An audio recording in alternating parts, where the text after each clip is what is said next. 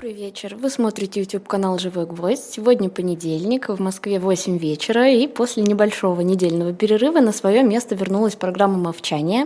Меня зовут Евгения Большакова, и, как всегда, с нами Андрей Мовчан, финансист, основатель группы компаний по управлению инвестициями «Movchan's Group». Андрей Андреевич, добрый вечер. Добрый вечер, Евгения. Добрый вечер всем. Действительно, прошу прощения еще раз за перерыв, который вынужден был сделать а также за будущие перерывы. У нас лето наступает, и они по этим летом будут, и в июле, и в августе меня не будет целиком весь месяц. Но, как мы с Евгением только что говорили, действительно, с сентября мы начнем в том же темпе и будем стараться не пропускать ни одной недели. И я смотрю, я читаю комментарии ваши, еще хочу сказать, что я смотрю, э, все больше и больше появляется просьба более четко анонсировать, какие программы о чем будут говорить. Это не всегда, к сожалению, получается. Сегодня будет яркий пример, потому что возникла вдруг тема, которую мне показалось очень важно осветить. Мне придется ее вставить посередине между нашими другими темами. Но, тем не менее, я буду стараться это делать, буду стараться это делать как можно раньше, так, чтобы было время подумать, хотите вы это смотреть или нет. Э, придумаем, как это обставить так, чтобы до вас эта информация доходила. А так или иначе, мы в прошлый раз говорили про американский университет, по вашим заявкам. А, и что-то успели про них проговорить и дошли э, до момента, когда я хотел бы рассказать о э, международном составе американских студентов. Действительно, это, это большой бизнес. Америка э, примерно обучает в один момент сейчас около миллиона иностранных студентов. Это, это хорошая цифра. Реально, если посчитать, если посмотреть, там, сколько, скажем, иностранных студентов учатся в России, или сколько студентов из России учатся за рубежом, да, вы увидите, что миллион – это это очень много. Америка является первой по величине, безусловно, фабрикой международного образования. Великобритания является второй. Мы про Великобританию говорили уже на эту тему с вами. Вот. Всего примерно 5%, как вы могли посчитать, если помните предыдущую передачу, от американских студентов – это студенты из э, других стран, не граждане. Из них примерно треть – это студенты из Китая. Это к вопросу о конфликтах Америки и Китая, к вопросу о защите э, информации, к вопросу о шпионаже и так далее, и так далее. Да, вот в современном мире, как это не покажется странным жителям России, сейчас конфликты, они идут на фоне очень тесного сотрудничества. То есть можно о чем угодно спорить, дискутировать, решать, э, э, запрещать, разрешать, но вот 300 тысяч китайских студентов учатся в лучших вузах Америки. 200 тысяч человек, кстати, учатся из Индии. Это тоже очень существенное число. Индия вообще очень быстро растет с точки зрения образования и с точки зрения квалифицированного персонала и, и предпринимателей, и, и менеджеров, и профессионалов просто, э, которые занимаются самыми разными дисциплинами, в том числе IT. Отдельная тема об Индии стоит поговорить, мы о ней обязательно поговорим, видимо, уже осенью. Индия становится одной из крупнейших IT-держав в мире постепенно. Вот. Но так или иначе, 200 тысяч э, человек из Индии учатся в США, а из всей Европы учатся всего 68 тысяч человек. Ну, с одной стороны, в Европе не так много людей живет, на, э, примерно в три раза да, меньше, чем в Китае, меньше, чем в Индии. С другой стороны, у Европы у самой есть достаточно много хороших университетов. Та же Великобритания, которая является второй в мире э, производительницей образования, посылает в Америку 10 тысяч студентов ежегодно, например ну, на 60 тысяч населения, на 60 миллионов населения, смотрите, да, это в 20 раз меньше, чем Китай. Умножьте 10 тысяч на 20, вы получите 200 тысяч. То есть, в общем, пропорция ну, немножко меньше Китая, примерно как Индия. Да? Несмотря на наличие у себя очень хорошего образования. А из России в Америке все еще, скажем так, учатся 5 тысяч человек, 5 тысяч студентов. Это примерно столько же, сколько из Италии. То есть э, в Италии примерно в два с половиной раза меньше населения, соответственно, значит, вот по сравнению с Италией, Россия в два с половиной раза меньше студентов посылает в Америку. А из Украины учатся 1800 студентов, что примерно пропорционально России с учетом населения. Вот. Россия по э, количеству студентов в Америке в 6 раз уступает Китаю в пропорции на единицу населения, в 4,5 раза Великобритании, в 2 раза, как мы уже сказали, Италия – и вот я только что сказал, примерно как Украина, нет, все-таки на 20% меньше, чем э, украинских студентов. Но объяснить это можно разными э, способами. Да, кто-то скажет, нам и не нужно, кто-то скажет, а чего вы хотите в ситуации нынешней войны. А, но эта цифра, она более-менее устойчива, она не изменилась за последние 3-4 года. А, из России действительно в Америку э, ехало не очень много студентов. Ну, а с другой стороны, если говорить про динамику этого показателя в Америке в целом, то рост э, феноменальный, рост напоминает рост продаж Тесла. За 50 лет э, количество международных студентов в Америке увеличилось в 10 раз. 50 лет назад их было всего около 100 тысяч. И тогда это считалось огромным результатом. А выручка от международных студентов превышает примерно 30 миллиардов долларов в год. Если помните, в Англии выручка больше от международных студентов – и для Америки это всего 0,12 ВВП, когда для Англии это 1,5% ВВП. Да? То есть в этом смысле для Америки само по себе э, обучение иностранных студентов можно не считать бизнесом, но зато, зато в Америке каждый год примерно 100 тысяч иностранных студентов остаются жить и работать.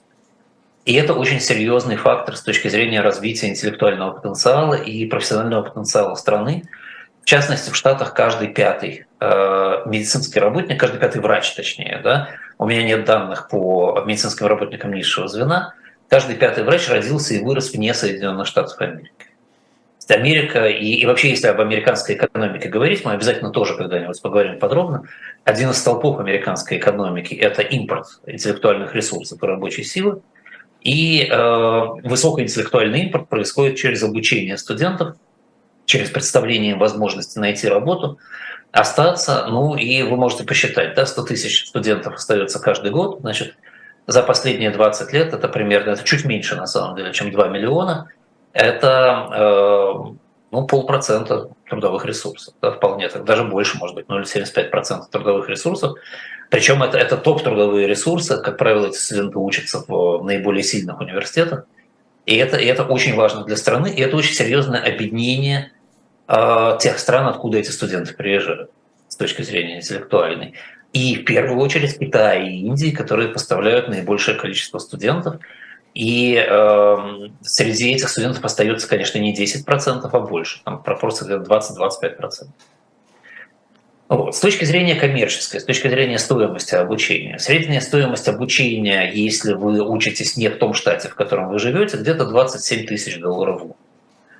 Это э, несколько меньше, чем в Великобритании, но все равно это сравнимая цифра, э, и она же сравнима со стоимостью обучения в частной школе в, Великобрит... в Америке и в Великобритании. То есть здесь нет какого-то очень серьезного гэпа. Если же вы учитесь в том штате, в котором вы живете, то вы будете платить в среднем всего 9300 долларов. И это, это достаточно маленькая цифра. То есть, когда мы сравниваем систему образования и говорим про бесплатное образование, скажем, в Германии, да, надо понимать, что германское образование не до конца бесплатное, потому что там есть за что платить. Все равно там надо платить за проживание, там, учебники, доступ к платным ресурсам и так далее, и так далее, и так далее. Вот. В Соединенных Штатах Америки очень часто в 9300 долларов включается общежитие. И, конечно, перечень ресурсов значительно шире обычно. То есть в этом смысле образование здесь не настолько более платно, чем образование, скажем, в Германии. Но это если in-state, так называемый. Если вы учитесь в своем штате, и, как вы понимаете, у достаточно большой части населения Америки, если они хотят поступить в топ-университеты, возможности в своем штате это сделать нет. Топ-университеты расположены в 6-7 штатах Соединенных Штатов Америки. А, и все равно приходится платить больше, если вы не получаете стипендию, а, если вы не получаете а, льготы от самого университета. Такое тоже бывает, но это, это долгая история, как их получать, откуда они берутся, но это очень похоже на любой другой университет любого другого места в мире. Частные университеты, помните, если мы говорили про три градации университетов, Значит, частные университеты дороже немножко, там средняя стоимость 37 600 долларов. Это если университет не коммерческий. Если университеты коммерческие, это стоит дешевле. Это стоит 18 тысяч долларов. как видите, это сильно дешевле даже, чем стоимость обучения out of state в государственном университете. Но это связано со спецификой э, коммерческих университетов. Я, честно говоря, не помню, где-то заготовил ли я для вас рассказ о специфике этой, да? поэтому давайте я еще раз повторю то, что я два слова сказал уже в прошлой передаче, что университеты for profit, да, коммерческие университеты американские, предназначены для значительно более массового образования, и их цель – это студенты, которые не могут поступить в приличный университет бесплатный по причине проблем с успеваемостью или по причине проблем с э, оплатой, не бесплатные, конечно, что я ерунду говорю, не могут поступить в университет а, государственный. Да? Вот. А, или по причине каких-то еще проблем. и, но при этом они имеют так или иначе возможность заплатить деньги за обучение. Причем эта возможность э, организована не только через э, там, мама и папа дайте денег, и не только через там я работаю, скажем, барменом по вечерам и. В Америке очень распространено кредитование под обучение, о чем мы сегодня очень подробно поговорим чуть позже. Да, но так или иначе эти университеты, как правило, являются средством для выжимания денег из студентов. Как они это делают, тоже чуть позже я расскажу. Эм, очень часто это выжимание денег не из студентов, а из банков, об этом тоже мы Э, с вами поговорим. Э, и, а, а по качеству обучения, честно говоря, не похоже на коммерческие университеты в России. То есть качество обучения не очень высокое, и возможность устроиться на работу после этих университетов, конечно, сильно ниже, чем после государственных университетов или особенно. Вот. Так или иначе, продолжая про стоимость, средняя стоимость э, для associate degrees, для двухлетних курсов в общественном университете где-то 3800 долларов в год всего лишь они, в общем, очень доступны.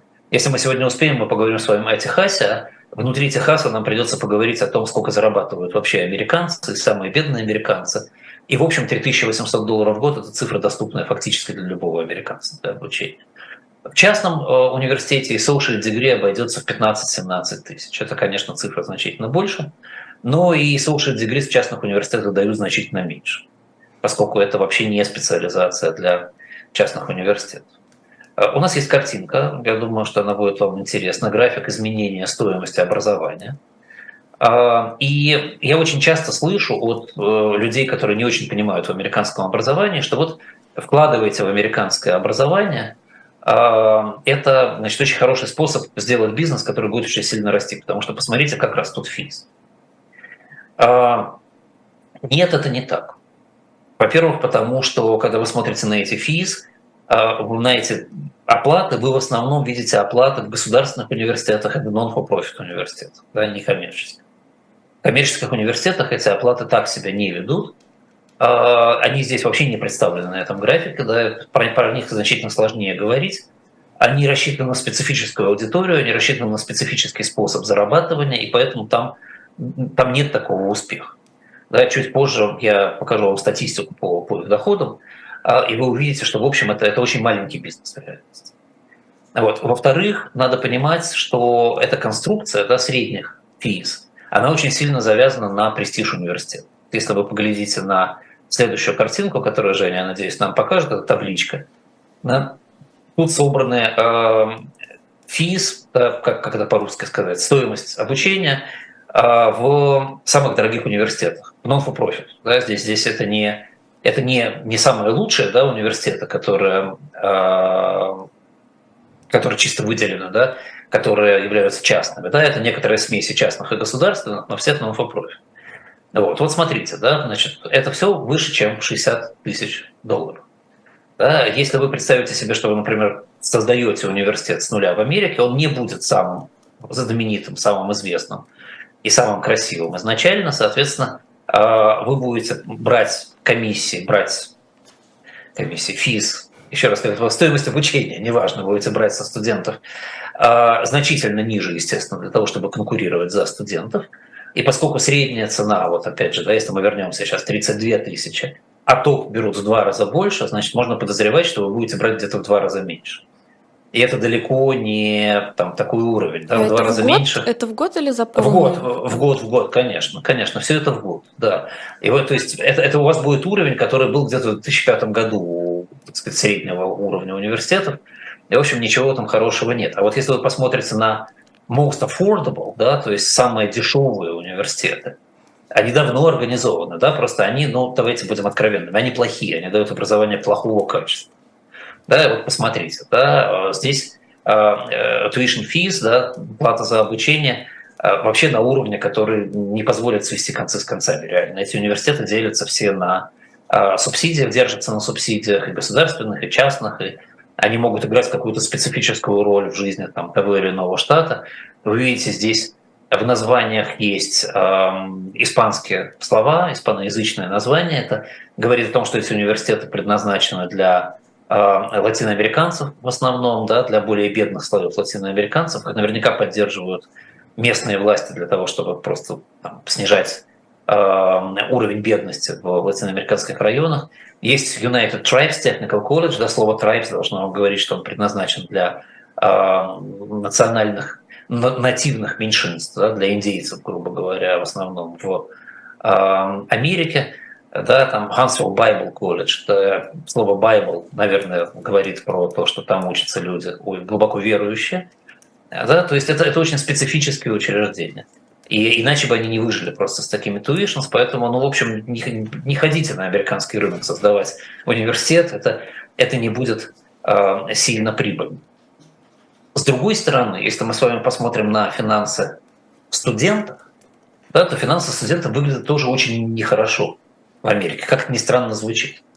По последним данным, которые у меня есть, 85% студентов общественных университетов, 90% студентов частных некоммерческих университетов и 87% студентов частных коммерческих университетов получают так или иначе финансовую помощь по государственным или штатовским программам. В основном это студенческие кредиты.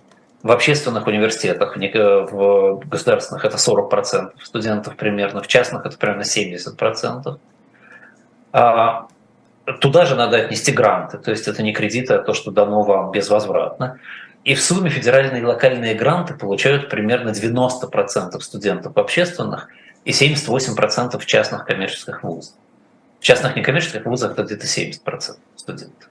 То есть фактически, э, несмотря на то, что мы с вами говорим, что американское образование дорогое и платное, да, мы уже пытались с вами вот сравнивать с немецким, говоря, что не все так просто. Да, но вот видите, еще не все так просто, потому что это, эти платежи делает не сам студент, как правило. Да, основная масса студентов э, местных американских платят значительно меньше за обучение де-факто. Э, когда мы говорим про международных студентов, конечно, они платят полную сумму. И, э, там, я сам в свое время учился в Америке, и там, одна из моих дочерей училась в Америке, и, к сожалению, это стоило денег. Действительно, тут ничего не сделаешь. Вот. А, при этом, несмотря на все это, вот у нас есть замечательная картинка, такая черно-красная, печальная, а, которая взята у американцев же, да, это американская статистика. А, food insecurity в переводе на русский язык означает неспособность обеспечить себя едой среди студентов, ну, college students по-английски, да, в американском варианте это студенты университета. Да, и вот посмотрите, почти половина студентов Э, тревожатся по поводу возможности добыть себе еду. Да, 44% э, в двухлетней программе и 32% в четырехлетней программе. Ну, и здесь сразу можно сделать некоторые выводы относительно двухлетних программ. Действительно, туда идут люди из менее обеспеченных семей, с меньшим доходом. Вот. 40% э, обучающихся на двухлетней программе, 33% обучающихся на четырехлетней программе говорят, что не могут обеспечить себе сбалансированного питания. Значит, одна треть двухлетних, э, две трети четырехлетних студентов э, периодически э, остаются без запасов еды. Да, run out of food. Вот. Ну и так далее, и так далее, и так далее. И даже 10% студентов двухлетних программ и 6% студентов четырехлетних программ в течение месяца один или больше дней остаются вообще без еды. Ну, попробуйте себе это представить. Да, вот у нас есть много анекдотов про наше студенческое mm-hmm. детство. Вот, Жень, я думаю, что вам это уже не знакомо, но, но мы, да, я еще помню времена, когда вот я был там советским студентом, и мы там могли в общежитии по утрам залезать в тумбочку в надежде, что там за ночь что-то появилось поесть. Вот. Но, но всего-таки, всего-таки, да, мы, мы не голодали. Да, и я не помню, чтобы даже у ребят, которые приехали из провинции к нам в университет, была ситуация, когда они целый день ничего не ели. Да, вот 6% американских студентов, да, так сказать, трепещите родители, которые посылают туда своих детей, э, может э, один день в месяц просто не иметь э, возможности поесть. Вот. Ну и если вы посмотрите, возвращаясь к более приятной истории о том, как им дают все-таки деньги, если вы посмотрите на картинку, которую мы тоже уже подготовили по поводу количества студентов, которые получили гранты э, и, и так или иначе их используют, то это количество, в общем, не сильно меняется за последние 10-12 лет. Но вы видите, что чуть-чуть эти кривые идут вниз. Да, особенно, ну, нас больше всего с вами, конечно, интересует четырехлетнее образование, да, поскольку все-таки об университетах мы говорим в первую очередь. Там эти кривые очень плавные, да, видите, там, скажем, с 80% private for profit опускается до где-то 70, а Public University с 50 до там, 45. В общем, ситуация достаточно стабильная. Вот. Остается, естественно, вопрос, ради чего голодать, ради чего получать эти кредиты, ради чего тратить время. Американцы считают, что есть ради чего. Да, вот как сами американцы это обосновывают. Во-первых, по статистике, средняя зарплата у выпускников э, американских вузов на 35% выше, чем у тех, кто э, вузы не заканчивает. Э, это средняя зарплата 60 тысяч долларов в год по сравнению с 36 600 у тех, кто не заканчивал высшее учебное заведение. Кстати, обратите внимание, зарплата не очень высокая, средняя, да, ни та, ни другая. Америка вообще страна очень э, scattered да, такая размазанная с точки зрения доходов, и э, там огромное количество среднего класса, которое живет вот, условно, там, те же 60 тысяч долларов в год, например, минус примерно 22-24% будет эффективная налоговая ставка ну, по этой цифре, да, но это значит где-то там, условно говоря, 45 тысяч они уносят домой в год. Я думаю, что даже сейчас, даже в Москве для какого-нибудь, там, скажем, работника банковской сферы эта зарплата не очень высока.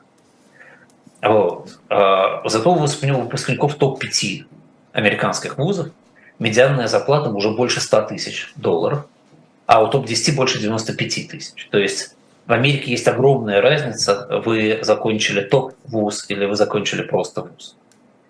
А, в реальности, вот здесь статистика по топ-10, но так вот, вот мой опыт, да, и мои знания там, того, что происходит с выпускниками и так далее, мы, мы нанимаем людей из американских вузов и работаем с ними, а показывает, что где-то первые 28-30 вузов по рейтингу американских дают примерно одинаковые результаты. Конечно, там круче, если вы учились в MIT или Гарварде, или в Чикаго, или там, ну, вот, вот до Колумбии, да, где-то вот это пространство, оно, оно, оно супер крутое, там все снимают шляпу перед вами всегда пожизненно и так далее. Но, э, но если вы учились, там, скажем, в университете в Торонто даже, да, это наверное, канадский вуз, да, который близок к этой вот тридцатке. Э, а если вы учились там Браун, если вы закончили там University of New York, например, да, который где-то там 25-й считается, да, то все равно ваши результаты будут в итоге примерно такими же. Там разница не очень большая. Вот. А, ну, у меня есть конкретные цифры по выпускникам, да, может быть, стоит их озвучить. Выпускники MIT начинают карьеру с 98 тысяч долларов в среднем, Гарварда с 85, ну, понятно, технологический бизнес MIT, естественно, сейчас чувствует себя лучше, Колумбии с 81, а мой родной Чикагский университет всего 73 тысяч, но это потому, что он очень широкий, там очень много разных направлений, есть достаточно много направлений, в которых просто платят меньше, объективно. Вот. А так я его очень люблю, мне очень нравится Чикагский университет. А, и, и всем его рекомендую, если хотите.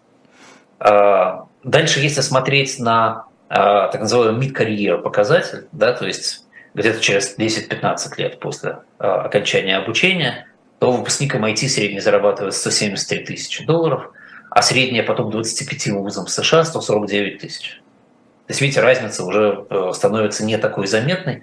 При этом средняя потом 25, при том, что эти вузы бывают специфическими, там есть действительно, как я сказал уже, блоки в специальности, которые заведомо меньше э, зарабатывают, чем технологические профессионалы. То есть, в общем, если кто-нибудь думает, как, насколько важно поступить не в топ-25, а в топ-5, вот, в общем, не очень важно. Но, пожалуй, самый главный показатель, да, даже несмотря на то, что сейчас безработица в Штатах сильно ниже, чем она была когда-либо в истории, и вообще очень низкая, тем не менее она все равно играет роль. И безработица выпускников вузов в Америке на 85% ниже, чем у окончивших школу. При этом у окончивших школу она всего лишь на 18% ниже, чем у не окончивших. То есть в этом смысле окончание школы не очень большую роль играет. Если уже вы оканчиваете хорошую американскую школу, то, конечно, имеет смысл идти в университет. Возвращаясь к тому, как финансируется обучение. И здесь, э, к сожалению, реальность не очень приятная для студентов, которые берут кредиты. Статистика говорит о том, что отдавать эти кредиты очень сложно. Через 4 года после окончания бакалавриата студенты в основном в среднем должны больше трех четвертых от займов, которые они получили на обучение. То есть средний долг те, те, кто занимается кредитами в банке, меня поймут, средний долг в винтедже отстоящего на 4 года от так сказать, конца образования, это три четвертых от того долга, который был в момент, когда они заканчивали обучение. И здесь уже видно сразу, как начинается естественная дискриминация разных групп населения. Афроамериканцы, а, у афроамериканцев долг превышает 100%. Обычно через 4 года после а, окончания университета. Я прислал зря слово «обычно», не обычно, а в среднем. Да? Это совершенно другое значение. Вот, то есть получается, что в среднем э, студенты афроамериканцы не в состоянии платить даже процент по долгу за обучение. Вот. А всего в Штатах объем студенческих кредитов 1,76 триллиона долларов. Это примерно ВВП России. Это, это огромная сумма. А должниками являются 43,5 миллиона человек. То есть если брать всех э, граждан Соединенных Штатов Америки, включая грудных детей, то это каждый восьмой гражданин. То есть, в принципе, это очень модное занятие, быть должным за обучение. Каждый, фактически каждый пятый взрослый имеет кредитное образование. Примерно 131 миллиард студенты должны банкам. Это меньше, чем 10%. Остальное они должны государству, US Department of Education. То есть в данном случае государство очень сильно кредитует образование. Ну и понятно, когда государство кредитует, то, в общем, можно относиться к этому спокойнее. Государство же оно доброе, оно в результате все и спишет. Средний объем кредита на одного студента в бакалавриате 28 тысяч долларов, но если мы берем отдельные профессии, например, юристы, все хотят быть американскими юристами, средний объем кредитов у будущих юристов 130 тысяч долларов. У медиков 203 тысячи долларов. У ветеринаров 147, немножко поменьше. Как вы думаете, Женя, у кого самый большой средний объем кредита? Вы никогда не догадаетесь. Ну, мне почему-то думается о том, что у нас, если идти там дальше по медикам, ветеринарам, у нас очень популярны и все хотят быть стоматологами, потому что это очень дорого. Может быть, в Америке также? Женя, у вас нет еврейской крови? Нет. Нет, еврейские мамы обычно хотят, чтобы сын был стоматологом. А действительно, действительно, действительно, стоматология самое дорогое обучение и самые большие кредиты. И, видимо, кстати, это самые большие кредиты, потому что в стоматологию идут в среднем студенты из менее обеспеченных угу. семей. Там средний кредит 300 тысяч долларов на человека. А, естественно, когда к власти приходят демократы в Америке, в числе других дел, которыми демократы заняты, а, периодически появляется прощение части этого гигантского, совершенно безумного навеса кредита. В августе 2022 года администрация Байдена, например, предложила простить по 20 тысяч долларов на кредит. А, в принципе, решение это обсуждается. На 1 мая 2023 года, у меня, к сожалению, данные только на 1 мая 2023 года, нет более точных данных сейчас, но решение еще не было принято, потому что республиканцы по хорошей современной американской традиции сразу подали в суд по поводу правомощности этого решения, и оно где-то сейчас замотано по судам.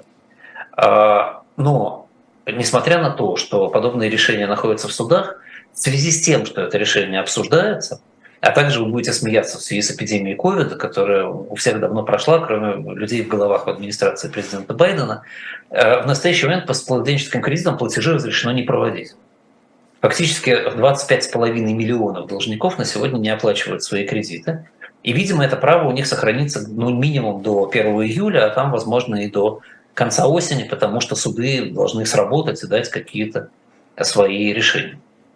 Но помимо этого в Штатах вообще есть программа прощения студенческого долга, э, так называемая PSLF программа, по которой, если ты 10 лет платил по долгу столько, сколько было положено платить по долгу, остаток тебе прощается. В 2022 году только за один год 233 тысячи человек получили такое прощение, и им списали 13,5 миллиардов долларов. Сейчас хорошо жить в Америке. Потрясающе, да. Да.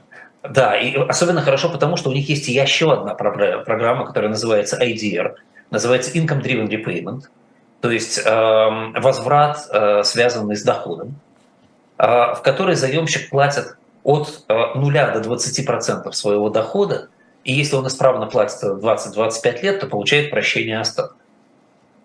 То есть, если у вас очень маленький доход, то достаточно платить некую сумму в течение длительного периода времени, все, что осталось, все вам будет списано. А, на сегодня 8,4 миллиона заемщиков участвуют в этой программе. Плюс, как грустно сообщает американский Department of Education, 425 тысяч человек получили прощение долга за последние 10 лет в связи со смертью или утратой трудоспособности. Они так и не смогли это выплатить физически. Это 9 миллиардов долларов. Еще один миллион человек получили прощение в связи с Defense for Repayment, так называемый. Defense for Repayment – это ситуация, когда университет, например, закрылся, не закончив обучение. Это касается частных for-profit, да, коммерческих университетов. Или не дал соответствующего образования, то есть оказался некачественным. Или, или дезинформировал студента при приеме. Что э, аппликант должен в такой ситуации, когда он считает, что он был дезинформирован при приеме, например, ему сказали, мы тебя научим, ты будешь классным юристом, будешь получать на Уолл-стрит большие деньги. Он закончил образование, пошел на Уолл-стрит, сказали, ему сказали, ты куда вообще пришел, что здесь делаешь? Он идет, подает в департамент заявление, и по статистике примерно четверть таких заявлений удовлетворяется. И поскольку в Америке на все есть юристы, то есть юристы на это, есть юристы, которые специализируются на Defense for Repayment, которые готовят такие заявления, там в среднем их доход 30% от выигранных сумм, а, и, и, и это тоже индустрия. Да? Один миллион человек за 10 лет получил такое прощение, 13 миллиардов долларов где-то примерно. Вот. В общей сложности за 22 год прощено 35 миллиардов долларов. И прощение получили примерно 1,7 миллиона человек. Плюс еще 4,8 миллиона заемщиков по кредитам официально находятся в дефолте. То есть просто не платят не потому, что им разрешили, а потому, что они не платят. Это около 13%. Да, но если говорить про долги банковские, там дефолт меньше процента. Это все, конечно, дефолт по э, долгам э, US Department of Education. Ну, вот, тоже может быть интересно показать картинку, да, но мы про картинку это проговорили да, э, про, про доли студентов, которые э, там, объем, да, который у них сохраняется э, кредитов. Но и обрати внимание, кстати, во-первых, абсолютно неполиткорректная картинка, хотя она сделана самими американцами из Department of Education. Здесь такое слово black используется, например, mm-hmm. да. Вот, то есть сама Америка значительно менее политкорректна и толерантна, чем нам иногда кажется. Вот. Ну и обратите внимание, конечно, да, лучше всего дела уйдут у студентов, которые называются Asian. Это тоже признак современной Америки. Э, там э, люди с э, Asian origin чувствуют себя все увереннее и увереннее. Вот. Возвращаемся к университетам к таковым. Про несчастных студентов и откуда они берут деньги платить мы поговорили. Давайте поговорим о деньги университетов самих Соединенных Штатов Америки. Вся суммарная выручка университетов штата в год – это около 695 миллиардов долларов, ну, считайте, 700 миллиардов долларов. Их суммарные расходы около 670 миллиардов долларов, это данные 2022 года, а, или около 35 тысяч долларов на студента. Вспомните цифры по tuition fees, и вы увидите, что, в общем, а, не зарабатывают университеты ничего особенного. Да, они, они, в общем, и не стремятся в основном, да, но не зарабатывают. Частные некоммерческие университеты из этого зарабатывают 242 миллиарда и тратят где-то 228. И тоже разница не очень большая. Эта разница идет в эндаумент фонда и финансирует дальнейшее развитие. Частные коммерческие университеты зарабатывают во всей Америке всего лишь 14 миллиардов долларов, а тратят 13 за год. И, в общем, вся эта индустрия, опять же, к вопросу о том, стоит ли собирать чемодан, ехать в Америку, открывать университет вся индустрия частных коммерческих университетов в Америке зарабатывает всего 1 миллиард долларов в год. Это, конечно, очень мало. Если говорить про источники выручки, то у общественных университетов примерно половина, 43% это государственные гранты. Они в основном даются, конечно, на научные разработки, но есть гранты, особенно штатов, на развитие университетов, на улучшение образования. Помните, мы с вами говорили про Калифорнию, там бюджет Калифорнии, да, где 2,5 миллиона студентов – а, это крупнейший штат по количеству студентов, и там в бюджете огромная доля на образование. Вот это эти самые гранты. Только 20% выручки университетов – это плата за обучение. То есть сами по себе университеты, как вы понимаете, в принципе не в состоянии окупаться за счет платы за обучение, в принципе. Доходы от инвестиций университетов тоже наверняка вы слышали, огромные эндаумент фонды, эндаумент фонды успешно зарабатывают, там гарвардский эндаумент и так далее. Это всего 3% от выручки. И, скорее всего, дальше будет меньше, потому что рынки стали приносить меньше дохода.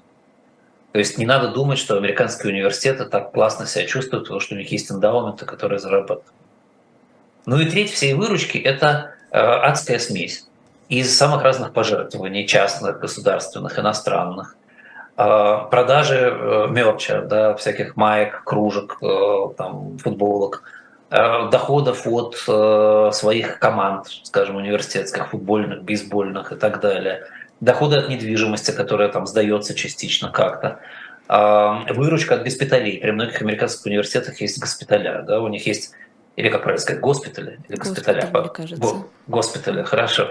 Вот, там есть свои медицинские факультеты, и при них есть очень неплохие госпитали, да, и они, они, они зарабатывают деньги. Вот. А вот для частных non-for-profit университетов, для частных некоммерческих статистика совершенно другая.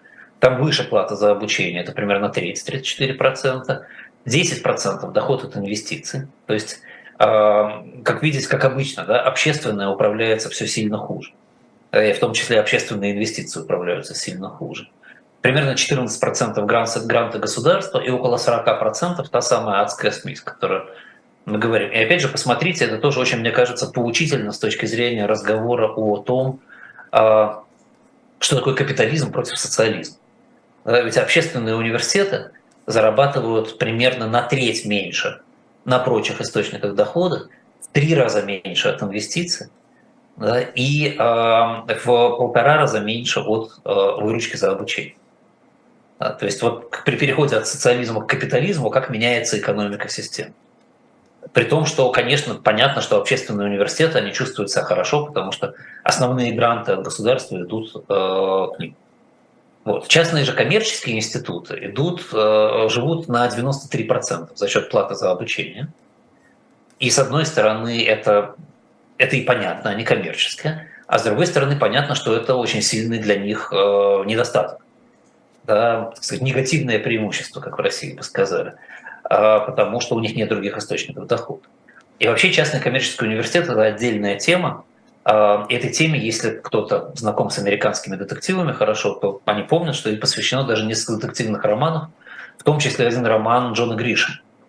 А, почему? Да, потому что эти организации продают обучение студентам, которые не могут поступить, как я уже говорил, в другие виды университетов, том числе активно организуя им кредитование на обучение и, и разумеется, дезинформируя относительно перспектив устройства на работу.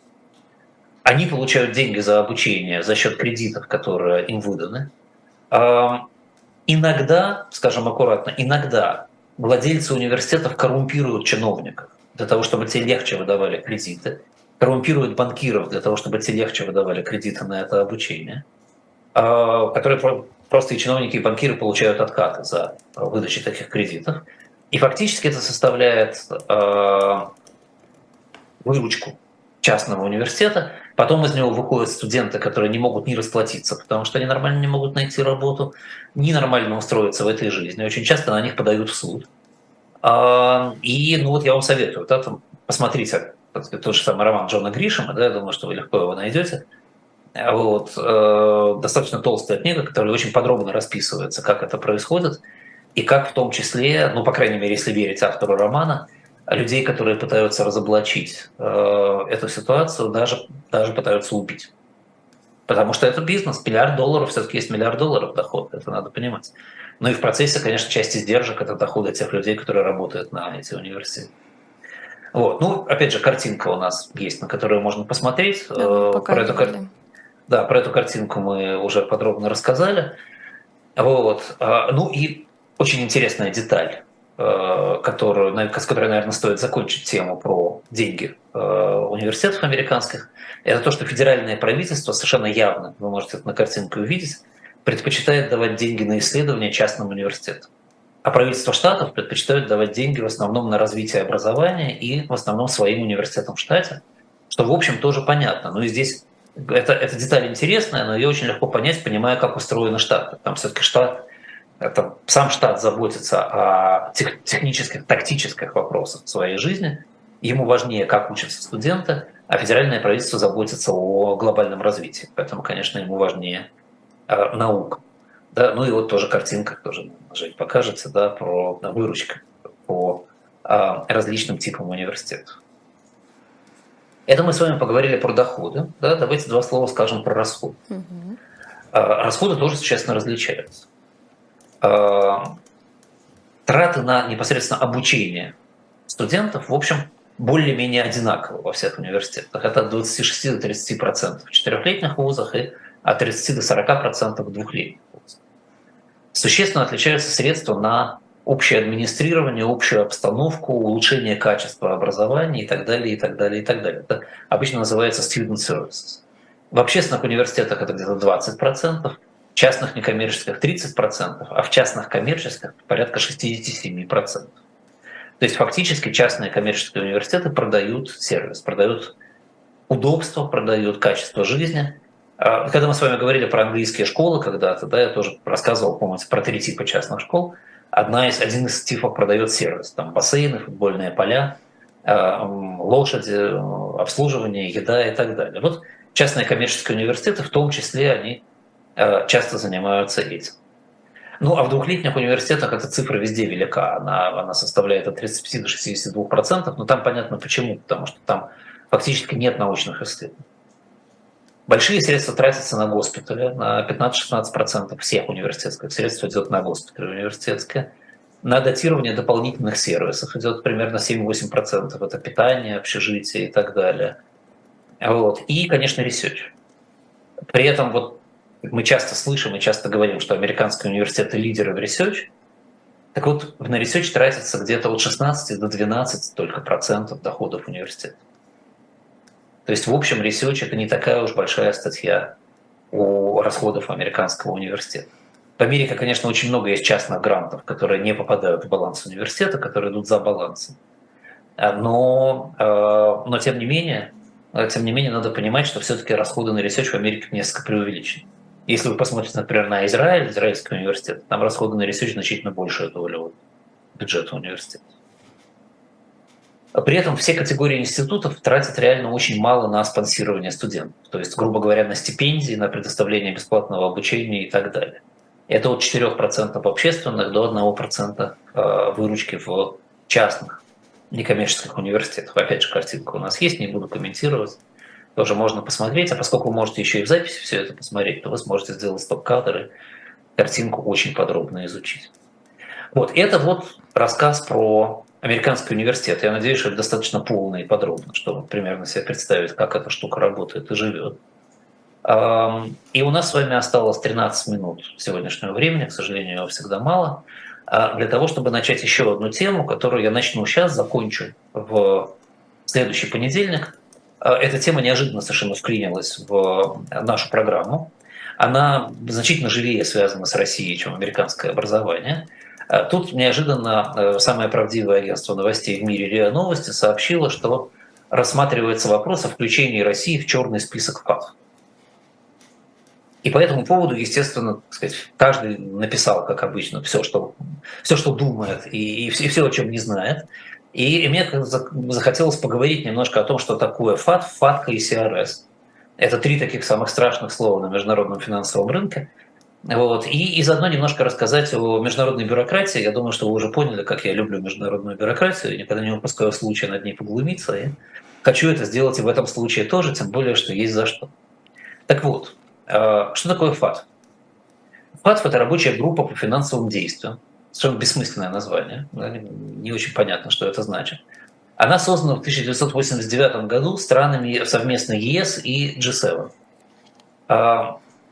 В момент создания цель не была вполне конкретной, но потом ее сформулировали как э, разработку политик по борьбе с отмыванием денег. Ну, сильно конкретнее она от этого не стала, естественно, да, но тем не менее. Наиболее известна факт в реальности даже не этими политиками, а тем, что она ведет списки юрисдикций, которые э, лучше или хуже борются с отмыванием денег. Большинство банков мира на сегодняшний день в той или иной степени определяют, работать ли с клиентами спокойно, осторожно или вообще не работать по этим спискам ФАТ. На сегодняшний день ФАТ в 38 стран-членов, которые делегируют своих представителей э, в эту организацию. То есть бюрократов, которые пишут эти политики и определяют списки. До прошлого года было 39. Я думаю, что несложно догадаться, почему их стало 38 в этом году. Россию исключили из членов ФАТ. Ну, Россию сейчас почти отовсюду исключили, поэтому тоже не удивительно. с 2000 года этот самый ФАТФ выпускает отчеты, в которых приводит список стран, которые не удовлетворяют ФАТФ с точки зрения борьбы с отмыванием. Изначально список назывался «Список некооперирующих юрисдикций». Самый первый список в 2000 году э, состоял из 15 стран. Тут начинается удивление и удовольствие, э, потому что в него входили, например, Израиль и Российская Федерация в 2000 году. Ну, Российская Федерация, ладно, да, так сказать, Израиль для меня вопрос, вот. Но в нем не было, например, Украины в этот момент, в нем не было таких знаменитых стран, как Белиз, скажем, Бирма, Мьянма да, или Иран. То есть, видимо, Израиль кооперировал хуже, чем Иран в этот момент. А, ну уж не знаю. Списки дальше начали меняться каждый год. Причем я, я работаю на этом рынке, и тогда работал, и сейчас работаю. Я никогда не мог понять логики изменения списков, и сейчас ее не понимаю. В 2001 году в списке осталось только 8 стран, причем туда добавилась Украина, а Россия оттуда потерялась. А туда добавилась Мьянма, что правильно, на мой взгляд. Оттуда выпали Филиппины. В следующем году стран было уже не 8, а 13, но все-таки не 15. Филиппины попали туда обратно, несмотря на то, что год назад они оттуда выпали. А в 2005 году в списке было всего три страны. Мьянма, Науру и Нигерия. А в 2006 осталось только Мьянма. На 2006 год все страны хорошо кооперировали с ФАТ. В 2007 году ФАТ, видимо, в знак победы над всем безоговорочно и бесповоротно, опубликовал пустой список стран. Весь мир кооперировал с ФАТ, все было хорошо. Но уже через год, в 2008 году, в список попало 6 стран, и ни одна из них раньше в списке не была. Там неожиданно появились Узбекистан, Пакистан, Туркменистан и Иран, наконец, там появился. Туда же попал Сан-Томе и Принцип. Я не знаю, вы слышали о такой стране? Но так как есть такая страна, Сан-Томе и Принципе, я готов поспорить, что в Сан-Томе и Принципе не слышали о списках никогда. Но тем не менее они туда попали. И почему-то вдруг, совершенно уже против всякой логики, туда попал Северный Кипр. Почему против всякой логики? Потому что Северный Кипр не страна. И по идее он не мог нигде оказаться да, в этой ситуации. Туркменистан, Узбекистан и те самые страшные Сантаме и Принципы продержались в списке аж до 2010 года. Зато в 2010 году Кафат всех выгнал и пригласил в список совершенно другую страну под названием Северная Корея. А до этого Северная Корея не была в списке, она, видимо, очень хорошо кооперировала до этого момента. В 2011 году в списке было 10 стран, и из этого списка только Мьянма и Сан-Томе появлялись в списке ранее. Это выглядело как ФАТФ, нанимающий новых менеджеров каждый год, которые делают все заново. В 2012 году, кстати, к вопросу о найме новой команды в ПАД, в методологии претерпела огромные изменения. Появилось два списка. Один список стал совсем ужасным, второй список просто ужасным. Первый список назывался «Высокорисковые страны, против которых надо принимать меры». Это очень провокационное название списка. Я не понимаю, какие меры надо принимать против стран, но тем не менее. Это, это название. Да? Я цитирую в данном случае. И в этом списке оказались Иран и Северная Корея. А в списке высокорисковых стран, против которых не надо принимать меры, и я тоже не понимаю, о чем идет речь, потому что если не надо принимать меры, зачем нужен список? Да? А оказалось уже 14 стран. А, там было несколько великих открытий совершенно. Например, тот факт, что не все в порядке с отмыванием в Сирии, на Кубе. Вот. А, несчастный Сан-Томе опять попал туда же, в этот список, тоже в хронических отмывателей. И вдруг неожиданно опять попал туда Израиль. За компанию, как бывает с евреями. А, впрочем, евреи быстро исправились, а, потому что в следующем году Израиля в списке уже не было, но появился Йемен. У меня, честно говоря, когда я это увидел, возникло подозрение, что они просто ставили точку на карте и немножко промахнулись, потому что Йемен близко. Вот, потому что до этого Йемен ни разу не отмывал деньги, да, а теперь вдруг начал. Вот. А в 2014 году Израиль снова появился в списке, но продержался там 6 месяцев, и опять оттуда вывалился. А, я мог бы предположить, что речь идет о том, что в Израиле отмывали деньги российские олигархи еврейского происхождения. Но, скорее всего, эта гипотеза неверная, потому что самой России в этом списке не было ни тогда, ни потом. Россия вообще с 2000 года никогда денег не, отмывала, как вы понимаете. Зато Иран пропал через эти же 6 месяцев из, из списка. Не очень понятная логика, да? В общем, наконец, 2022 года в первом списке находятся три страны. Северная Корея, Иран и Мьянма. Ее там, надо сказать, долго не было, да, как вы поняли, она опять там появилась. Во втором списке аж 24 страны. Есть ФАТФ постепенно наступает на страны. И Йемен в списке, кстати, я предвижу ваш вопрос.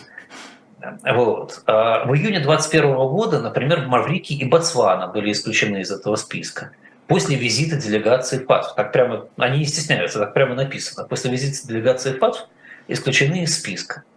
Гана была исключена из списка. Гана – отличная страна, никто не отмывает денег в Гане больше, исключена из списка после визита делегации. А Гаити, Филиппины и Южный Судан были включены, видимо, до визита делегации, потому что там не сказано ничего про визит. Вот. С марта 2022 года в списке нет Зимбабве. Guess why? После визита делегации. Приезжал, приехала делегация, перестали отмывать деньги. Я, я ничего не могу на это сказать. Зато с этого же момента, с этого же времени, с марта 2022 года, в списке есть Объединенные Арабские Эмираты. Я могу предположить только одно. Все, кто отмывал деньги в Зимбабве, переехали в Объединенные Арабские Эмираты. Ну а почему нет? Да? Наверняка. Вот. Да. Но, кстати, помимо Объединенных Арабских Эмиратов, в этом списке есть еще и Гибралтар. То есть Эмираты, ладно, да, это, так сказать, люди далекие для нас. Я, я очень люблю Эмираты, но бываю там редко. Но Гибралтар – это Европа. Гибралтар подчиняется МИФИД. Гибралтар вдоль и поперек из, исколесили чиновники Европы. Там комплайенс делается годами, там клиенты умирают, делая комплайенс. Но Зимбабве не в списке, а Гибралтар в списке. Я, вот, кстати, интересно, надо посмотреть на экономику Зимбабве. Я подозреваю в связи с этим, что там уже все штаб-квартиры банков международных должны быть. Харае. Надо проверить. Вот. В феврале 23 года к списку добавили ЮАР. Ну, как если Маврики исключили, да, то кто-то должен представлять регион в этой системе. Да? А ЮАР самая заметная страна региона. Значит, кого-то надо туда включать. Там есть, кстати говоря, Кайманы. Кайманы – это, так сказать, не просто так страна. Кайманы – это родина третьих всех международных инвестиционных фондов. И она в сером списке фактов. Вот Кайманы есть, а Бермуд нет, и Бивяя нет. Хотя это, как бы, на первый взгляд, то же самое. Но тем не менее. В этом же списке есть Турция, а, там же, соответственно, Демократическая Республика Конго рядом стоит с Турцией. Похожие страны, да? Уганда, ну вот Южный Судан, как я говорил, есть. Буркина-Фасо, кстати, там есть. Вот. Но Белиза там нет. Белиза там нет, потому что, видимо, в Белизе, ну, не знаю, я, мне надоело уже шутить, слушайте, я, я хорошо разбираюсь в этих вещах. Белиз – это главное отмывочное место всего мира. Но в списке его нет. В списке нет палестинской автономии которые профессионально отмывают гуманитарную помощь в дворцы своим шейхам и в оружие. Да, ну и в Богу, естественно. В списке нет Венесуэлы, которой вся армия занимается наркоторговлей по всему миру, отменяет, э, отмывает деньги. В Йемене гражданская война, но Йемена в списке нет. Колумбии в списке нет. Наркобароны больше не отмывают деньги нигде. Никарагуа в списке нет. Сандинистская страна, да, она была с октября 21 по октябрь 22 года. Год погостила, ей не понравилось, она ушла из списка. Вот это вот, так сказать, так, как работают эти списки. Вот. Но при этом, при этом параллельно, проходя рядом с этим списком, можно сильно пострадать. Например, если вы почитаете Википедию, то она на голубом глазу сообщает, что в списке есть Мальта. Есть такой еще сайт Comply, uh, Comply Advantage, который, с которым вроде люди сверяются тоже по поводу compliance. И он тоже повторяет, но только в одном месте из двух. Там список в двух местах, в одном Мальта есть, в другом нет. Естественно, никакой Мальты в э, списке фатов нет на самом деле. А, там есть Мали. Но, но кто же разбирается? Мали, Мальта там. Википедия – это такое место вообще, кстати. Обратите внимание, если вы будете по Википедии что-то изучать, они Мали и Мальту не очень различают. Вот. Россия из членов ФАТФ исключена в начале 23 года. Ну, Иран, кстати говоря, никогда не был членом ФАТФ и жив до сих пор. Вот. Но не включена ни в один лист. Да? Собственно, из-за этого мы с вами сегодня разговариваем, что пошел слух, что Россия может быть куда-то включена. Вот сам по себе факт, что Россия никуда не была никогда включена, он тоже remarkable, как говорят англичане. Да? Не было виолончелистов, не было полковников Захарченко, не было тренеров по дзюдо, не было ландроматов, ничего не было. Да, ФАТФ ничего не знает.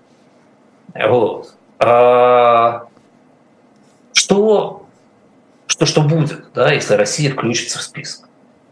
Ну, если Россия попадет в серый список, я думаю, что не будет ничего.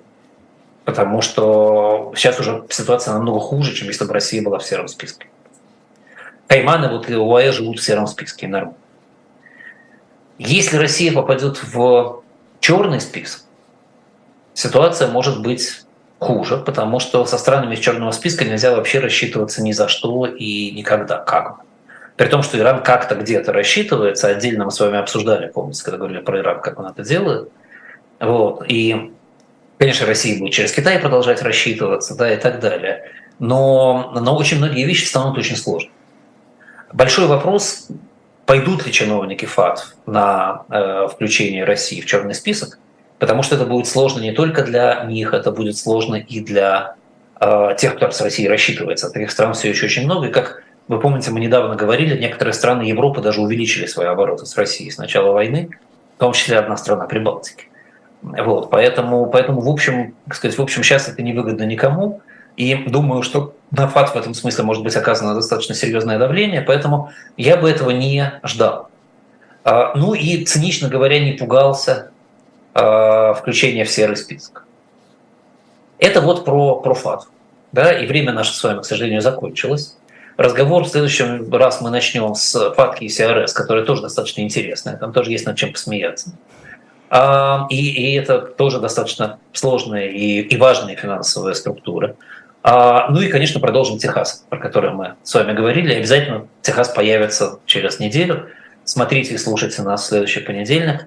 Спасибо вам за внимание и до свидания.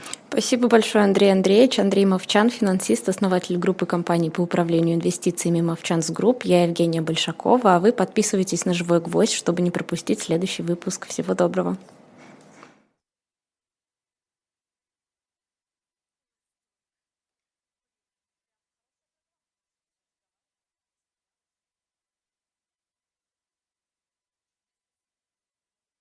если бы я еще